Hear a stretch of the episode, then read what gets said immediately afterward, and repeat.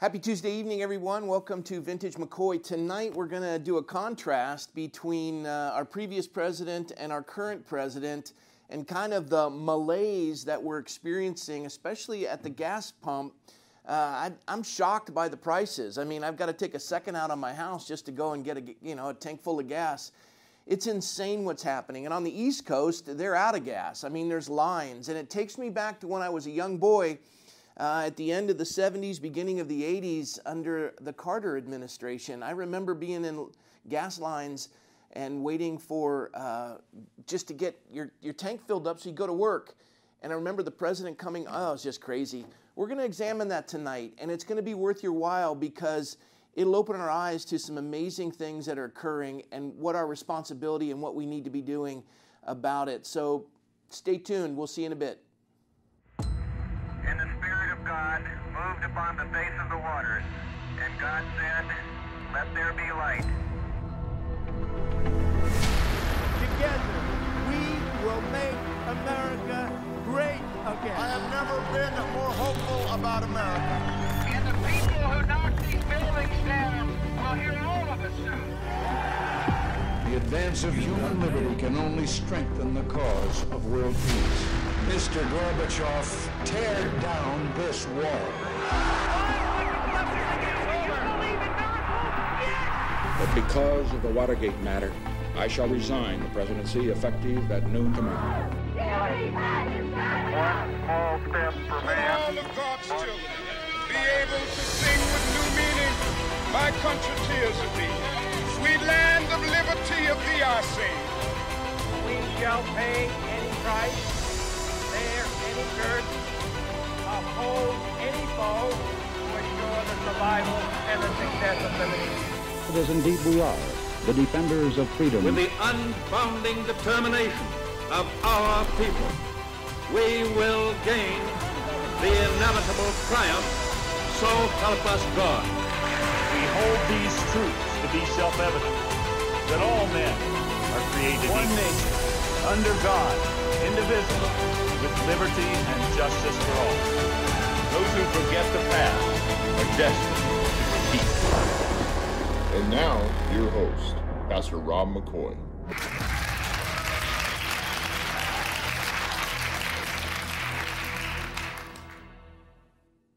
Well, thanks for joining us, folks. Uh, Vintage McCoy History Matters. We're looking to the past because if we forget it, we're destined to repeat it. And right now, it seems like uh, this is Groundhog's Day. As for some of you younger folks, it may not be, but we've been in this loop before, and it's like we're waking up and experiencing a president that some of you may not remember, but I do. His name was Jimmy Carter. He's actually still alive, and so is his wife. He's 95 years young, and uh, they've been married 75 years. It's a pretty remarkable story. And I want to talk about the similarity of that. But before we get into that, I just want to give you an update. Uh, and this is this is something you need to be aware of because uh, we're coming into June and our governor is telling us that there's not going to be any more masks. And it's kind of like the world's gone back to normal in some regards because they're now having samples at Costco. Very exciting. Anyways, uh, the governor is realizing that his feet are to the fire. The recall is in full motion course, the uh, Democrat legislature is going to slow walk it and try to avoid it, but uh, the California people are real irritated. So he's going to try to appease them, and he's going to uh, lift the mask mandate across the state. But also, let's not forget a couple of things. One is, you remember in the midst of this when he said, We're all in this together, and all of our elected officials, we're all in this together. No, they, they, they're not in it with us. They, they never lost their salary. They, and as a matter of fact, in our own county, Dr. Robert Levin got a raise. In the United States, the most highly paid federal official is Dr. Fauci. He gets paid more than the President of the United States. It's crazy.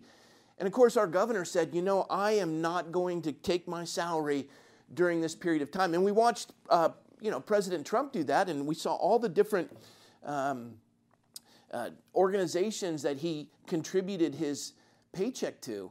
Of course, it never really made the press. And all these nonprofits, these folks he helped, and he just gave them the paycheck. And of course, uh, Gavin Newsom promises that. But ABC News revealed something. Take a look at this. Uh, it's kind of crazy.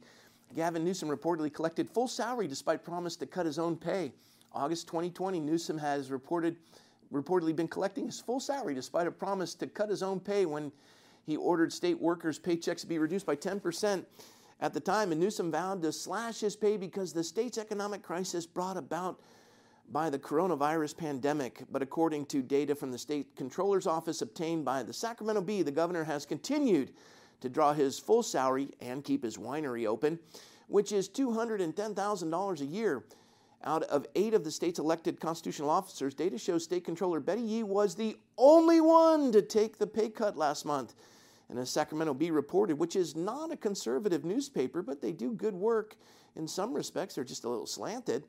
Uh, the statewide elected officers, including Newsom, are exempt from the pay cuts ordered in the budget legislation. However, Newsom's office sent an email to the constitutional officers encouraging them to request reductions immediately. Wow. He, he, he says it, but he doesn't do it. And, and the coolest thing, you know, he's, he's going to win our favor because he's going to somehow, through this convoluted method, get all, uh, well, 75% of folks who reside in California, not necessarily California citizens, but folks that are here and however they got here is irrelevant to the governor. But 75% are going to be receiving a stimulus check of $600, not the ones who are paying for the stimulus checks, none of the taxpayers, that 25%, and many of them are leaving the state and the job generators, but all the folks that we're going to attempt to really bankrupt this state, everyone's going to get 600 bucks. And if you get the 600 bucks, guess what you get to do? You get to take that 600 bucks and maybe, just maybe, you can go to dinner like the governor did during the pandemic and telling us all to wear masks and stay huddled in our home while he was shoulder to shoulder without masks with the health officer of the state of California and many of his cronies eating at this restaurant. Take a look at this menu. This is the French Laundry, and for 600 bucks, you can get one of these appetizers. You can have oysters and pearls, chilled garden carrot soup, bread and butter, and grilled filet of Pacific Shima ahi. And that's uh, today's menu. Um, and he was doing it on your tax dollars, but he'll give you a stimulus check that the 25% put together that are leaving the state. Yeah, you got my idea. Anyways, let's move on because we could spend all day on the governor. Let's go to the president. Um, pray for this man, I do. I pray for the governor. They're, they're not the enemy, but their ideology is. They're the opportunity. I, I, I truly do pray for, for this president. I pray for his family. And, and I'm, I'm kind of endeared to, to President Biden in this sense that my father, who suffered with Alzheimer's for 15 years, I see the man speak and I see my dad. I, I can't help it. it. It breaks my heart. And um, I, am watching all this take place and it's, it's hard to process. But this one picture took me back to being a little kid and, and uh, looking at Rosalynn and, and Jimmy Carter. Uh, I remember Billy Beer and I remember uh, um, Reagan losing to Ford and then Ford losing to Carter. And, and, and Carter was an interesting guy. He was a naval officer, nuclear warfare, uh, graduated from, from uh, the Naval Academy, brilliant guy, governor of, of Georgia, peanut farmer. And the, he and his wife have been married 75 years, and, and uh, President Biden and his wife went to visit them. Take a look at this picture, it's kind of cool. Uh, there they are. Recently, President Trump compared Joe Biden and Jimmy Carter, and so he did this. This picture was shown, and you know they're just adorable elderly couple. Look at that picture. You got uh, Jimmy and Rosalind sitting in their seats, and then uh, President Biden and his wife are there. Of course, no masks, and putting those elderly in danger because uh, well, that's devastating. But they're not wearing masks. But we're going to bypass that. Uh, th- these folks have been married 75 years. He was president of the United States, and um, he was he's a sweet man. He's worked for Habitat for Humanity. His ideology and his policies, even though he's a, a genteel Southern man and, and has exemplified a lifelong marriage, um, and, and he served this country as a naval officer, all those things are be commended, but as a president, uh, he, he, wasn't very good. He wasn't very good. I, I, remember as a kid, uh, and, and here's, here's the Carter versus Reagan thing. Take a look at this. Uh, for decades, Carter held the record of being America's least effective president. In the big factors he failed to recover U.S. hostages in Iran for 444 days.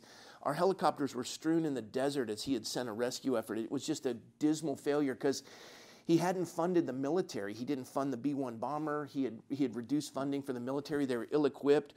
And, and these, you know, CH 53 Sikorsky uh, helicopter super stallions were just scattered through the desert. Uh, we were the, the, the laughing stock of, of the world. The hostages were held there. Um, also, I remember this mortgage rates. Did you see that on the slide? Mortgage rates were over 20% if you could find a lender. Good luck buying a house. Gas rationing and lines at gas stations. And then President Reagan followed Carter as president. He ordered Iran to return the hostages, or else the hostages were returned on inauguration day. I remember that. It's like, you know, the old Gipper, the Gipper walks into office. Well, uh, turn the hostages back. And they just folded like a cheap suit, sent all the hostages home. It was pretty cool. And as I was comparing that, seeing that picture, I couldn't forget the fact that at the time, running for office, President Trump said this about Biden, and he was prophetic in a statement. Check it out. And gas prices, you like that $2 gas, right? How about $5, $6, and $7? Darling, let's sell the car. It's a little bit too large. Let's get a compact. Biden's plan is an economic death sentence. An economic death sentence. Uh, gas prices, uh, President Trump was talking about five, six dollar gallon gas. Well, here in California, we are rapidly approaching five dollars. Five dollar gas. I mean, we're already at like four fifty, I think, today. It's just bizarre, and and it is it is skyrocketed under this presidency. First hundred days, have we even reached that yet? I don't know. It's insane the inflation and the price increases under this president, and and gas lines on the East Coast. People are, are waiting in line for gasoline. He, he cut the Keystone pipeline, the mess that's happened, all that's going on.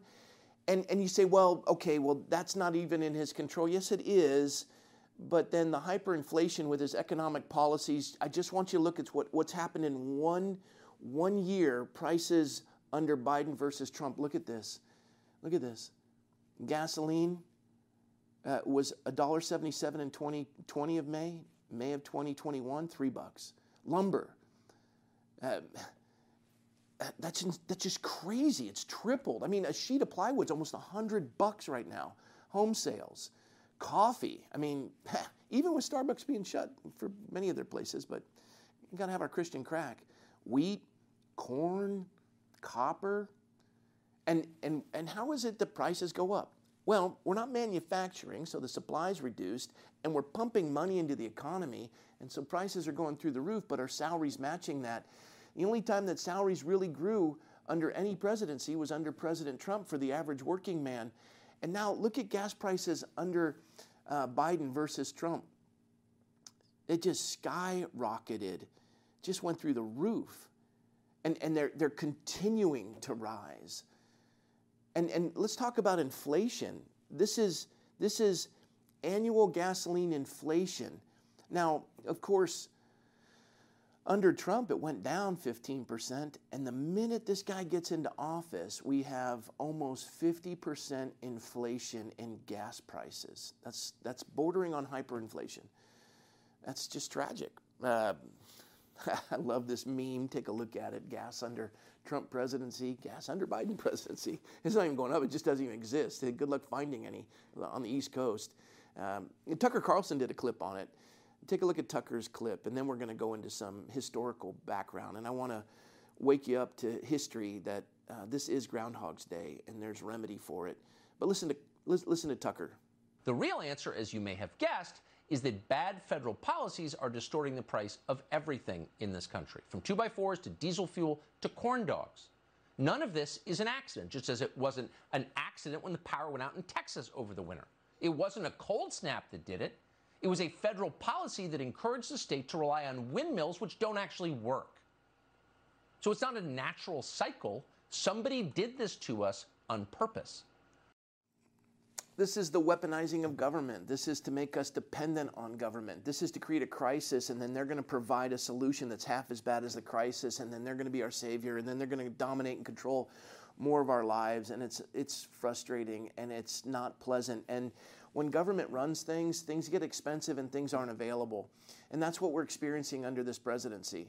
We're watching inflation go through the roof, we're watching an, an absence of supply. Uh, we've got money that's just being printed, we have inflation going through the roof. And it's all based on bad policy. Again, when Tucker referred to the windmill, they were frozen in that Texas winter, and we had windmills that were created with fossil fuel technology, right?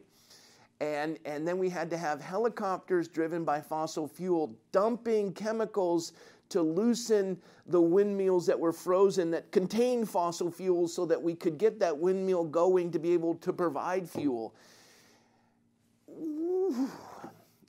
all designed to make us dependent on government. Leave us alone. We know how to operate. And it was Carter who, and, and I'm going to take us back in history. It's vintage McCoy. History matters.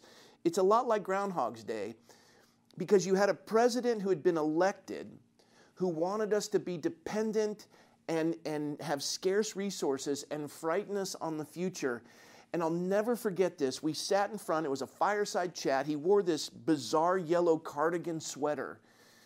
And, and he, he looked like Mr. Rogers. And I was, I was a little kid, and I'm like, Dad, is that Mr. Rogers? You know, I was, I was born in 64, I wasn't a little kid, but I'm looking at this thing thinking, who is this guy? This is insane. And, and our future was in jeopardy. My parents were wondering how they could make ends meet. And I'd gotten a little bit uh, of an inheritance from a great uncle, and my dad said, put it in an account because interest rates are going through the roof, and nobody could borrow. Industry was stifled. You couldn't build anything. And if you were young and wanted to buy a house, good luck. Interest rates were over 20%. It was insane. And, and then that, that constituted rental prices going up. And it was all under this guy, Jimmy Carter. Nice man, testimony of a faithful marriage of 75 years, served his nation. None of that is an issue with me. He's just a bad president. I'm not upset with a guy. I just, he, he shouldn't have been president. And this president, he, comes out and he begins to talk about how it's our fault, not the government's. He's telling us that we're, we're materialistic and we're consumer driven. And what we need to do is turn our thermostats down and put on a sweater like he's wearing. And he gave us he scolded us. It was almost like a sermon. He told us that, that this is the sin and you're guilty of it and you need to repent. I'm thinking at 13 what 13 years of age 64 i don't know how old i was.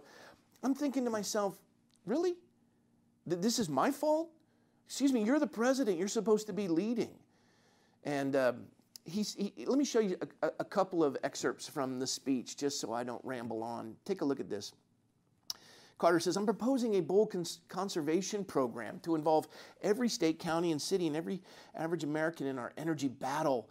This effort will permit you to build conservation into your homes and your lives at a cost you can't afford. So you're going to get to use less, and you're going to have to pay for that but we're going to make it affordable, even though we're not going to increase your salary and industry won't exist and you won't have a place to find a job, but you'll be dependent on us. He said, I asked Congress to give me the authority for mandatory conservation and for standby gasoline rationing to further conserve energy. And I'm proposing tonight an extra 10, uh, 10 billion over the next decade to strengthen our public transportation systems.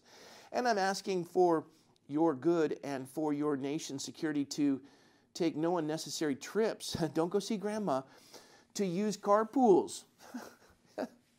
we, we made the muscle car. This is the land of Carroll Shelby, Mustang. But you're going to commute together. And uh, public transportation where, whenever you can. can you imagine my mother driving on a bus? this, this is insane. To park your car one extra day a week. I remember them yelling at the TV screen to open the speed limit and to set your thermostats to save fuel. Every act of energy conservation like this is more than just common sense. I tell you, it's an act of patriotism. The same thing that Biden's invoking. Get the vaccine, it's an act of patriotism. Well, this is what Carter was doing back when I was a kid. He goes on to say, Our nation must be fair to the poorest among us. So we will increase aid to needy Americans to cope with rising energy prices. The government will be their savior um, not industry, not your neighbor. The government's going to come and we're going to bring them aid from your tax dollars. We often think of conservation only in terms of sacrifice. In fact, it is the most painless and immediate way of rebuilding our nation's strength. Every gallon of oil each one of us saves is a new form of production. It gives us more freedom, more confidence, that, uh, that much more control over our own lives.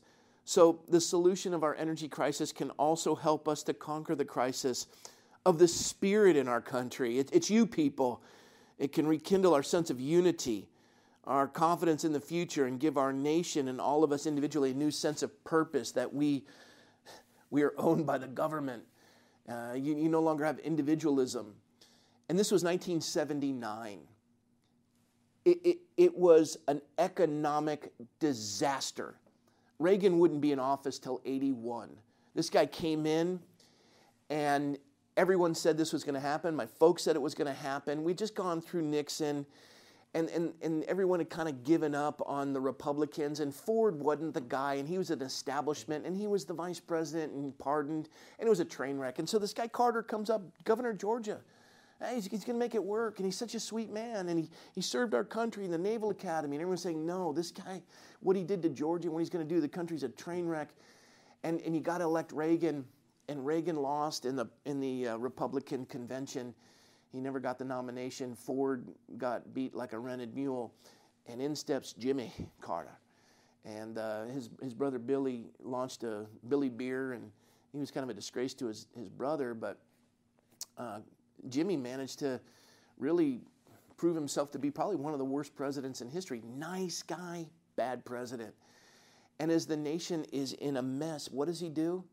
He goes, does a good Southern Baptist, uh, you know, fiery sermon on the populace of America and tells us we're the sinners and it's our materialism and our willingness to want to be individual and we need to corporately be un- un- unified as good citizens to submit to government um, and, and to turn down our thermostats and put on a sweater and carpool. Forget about ingenuity and building business and, and, and sending, you know, um, the, the, the challenger to space and, and new modes. And no, those days are gone. Now we're, we're hearing that. We heard that with Obama, and then Trump comes in and you know, Obama said you can wave a magic wand and it won't get better. Trump steps in, it all changes. And then, you know, we, we see well, I don't want to get into that direction, but let me just say this because as it's Groundhog's Day, things are cyclical. If we forget the past, we're destined to repeat it. We're doing that right now. And we're repeating the past. We're watching hyperinflation begin. This isn't even 100 days of his presidency, and it's a train wreck. You saw the prices, it's awful. We're all wondering when, if our business will survive, will our community survive? And we're watching an ever increasing hand of the government in our lives, taking away our freedom and wanting us to submit, be muzzled, socially distanced, stay at home, wait for DoorDash to bring you food, be dependent on the government, wait for your $600 stimulus check while I'll be getting hors d'oeuvres, the governor says, at the French laundry. It's not cool. America needs to find that strength that is America. And, and, and I, was, I remember this like it was yesterday. I remember it like it was yesterday. It was 1980 at the Winter Olympics that Carter would then go on. He didn't have a foreign policy, so he would devastate our Olympic team that had worked their whole life. And every four years you get to compete. And then you lose that window of youth and you're not as strong as you used to be. And he uses that as a foreign policy to go after Russia that invaded, I think it was Afghanistan. He uses our athletes and their training to, to end their dreams but before he had implemented that terrible policy, we did allow our Olympic athletes to participate in the Winter Olympics. And they did that. And they participated. And everyone was depressed. The nation, industry had been ground to a halt. The Rust Belt was just falling apart. It was such a tragic time. It, the depression was palpable. And, and this man coming out and, and preaching to us that we need to bundle up, it was awful. And, and I remember we're coming into the winter of the following year where his policies have made the country even worse. And we're just waiting for this man to get out of office. Just we, we couldn't we couldn't hope for it quick enough. And uh, we just wanted some sort of hope in the midst of the misery. And these these young guys that had played in some community colleges and a couple of universities around the country, kind of a ragtag group. We had never really had any success in hockey in the Winter Olympics. The Russians had always brought their most professional athletes. That's all they did. That's all they were trained to do. They could compete against any NHL team. They were the best of the best. And uh, our ragtag team goes up against, and they're saying, oh, they're just going to get, the, the, the Russians are going to mop the floor with them. Our hockey team has never done well in the Olympics. And it was called the Miracle on Ice. A lot of these guys have since passed away, but I watched this. And it ended up becoming a Disney film. It was more than just an Olympic upset. It, it was an ideological victory over the Cold War. Uh, it, was, it was bigger than, in a sense, the Berlin uh, airlift, the Apollo moon landing for many Americans because Carter had just announced that the, that the United States was going into a boycott for the Summer Olympics. And, and the Soviets had invaded Afghanistan, uh, hyperinflation, misery. And, and these guys, they're like, let's do it. And they go up against the Russians, and they had never beaten them before. They didn't have a snowball's chance in hell of beating them. And here is the ending clip of the game. The score is four to three. The USA's leading. Watch it. Now Petrov controls. Back to Varlamov. Skating in on the left side. Into the American end. 55 seconds. But Mikhailov has the puck. Mikhailov sweeping in. Out in front. Backhander goes wide. I think Craig might have got just a piece of it. Mikhailov back out to Ilya Letinov. 43 seconds remaining. Morrow checked into the boards. It comes back to center ice. 38, 37 seconds left in the game. Petrov with it. The Americans on top, 4 to 3. Long shot. Craig able to get a piece of it to sweep it away. 28 seconds. The crowd going insane. Varlamov shooting it into the American end again. Morrow is back there. Now Johnson, 19 seconds. Johnson over to Ramsey. Ilya Letinov gets checked by Ramsey. McClanahan is there. The puck is still loose. 11 seconds. You've got 10 seconds. The countdown going on right now. Morrow up to Schultz. Five seconds left in the game. Do you believe in miracles? Yes! Unbelievable.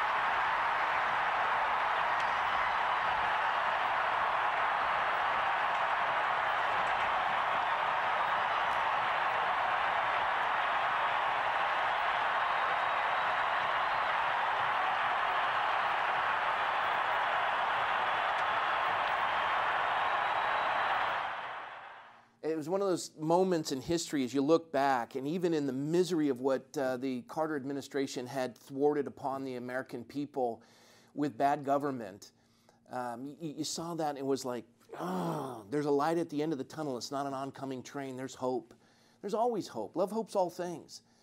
Uh, but as Americans, you have got to contend with a beast. You've, you've got to take on an opponent that seems unbeatable and and you've got to play as a team you've got to unify you've got to take everything you have left in you and you've got to overcome that that that massive opponent and that's where we are now. I mean you, have got a, a, machinery that many folks are looking at going is it stop can we stop this machinery? They're, they're putting through s1 or hr1 where they want to completely redo and make it all national elections take away our states rights. uh, they, they want everyone to be able to vote and they want to be able to manipulate it and uh, they, they want to create havoc in our inner cities and do away with our police forces so they have a national police force so they can move to this control. And, and, and we're Americans and we want freedom, but we, we're, we're going to have to summon the strength of that hockey team in the Winter Olympics. We're, we're going to have to go up against some intense forces and conquer them. And, and I'll, I'll never forget uh, listening to Congressman Bob McEwen, who was a freshman congressman, and he was elected during the Carter administration. He was uh, from Ohio, and he would have to travel from from his hometown in Ohio to Washington D.C. as a congressman, and he had to he, he had to time it properly because the gas stations were all shut down from Ohio to D.C.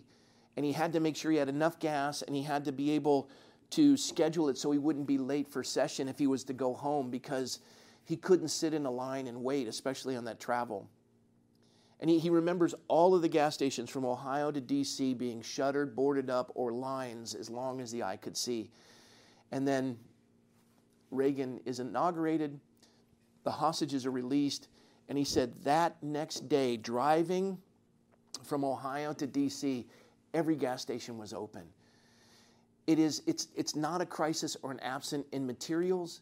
It's not your fault because you're materialistic or you believe in industry or you believe in innovation or you believe in independence or freedom or the individual themselves. It's the government that wants you to submit and all be alike, and they're going to give you their little bowl of rice while they dominate and control everything. And we're tired of it. But we're going to have to muster the strength of that hockey team in the Winter Olympics. And we got to overcome that oppression. And it, it, I, I, almost think it's like illustrative of what we're up against. So I, I want to encourage you. There's always hope.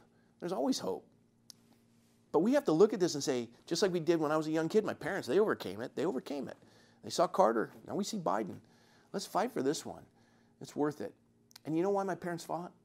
They fought for their son and their grandkids and generations to come. The only problem that we can be guilty of is we're not, we're not sacrificing the present in order to secure for the future. It's always about the people coming behind us. That's why we're here. We need that mentality. We're Americans. So let's dig deep. And there's a lesson in history to encourage you. And it's not Groundhog's Day. We can overcome this. God bless you all. Thanks for joining us on Vintage McCoy. We'll see you tomorrow night. Hey guys, thanks for watching. For more information, head over to vintagemccoy.com or follow us on Instagram at the Vintage McCoy. We'll see you there.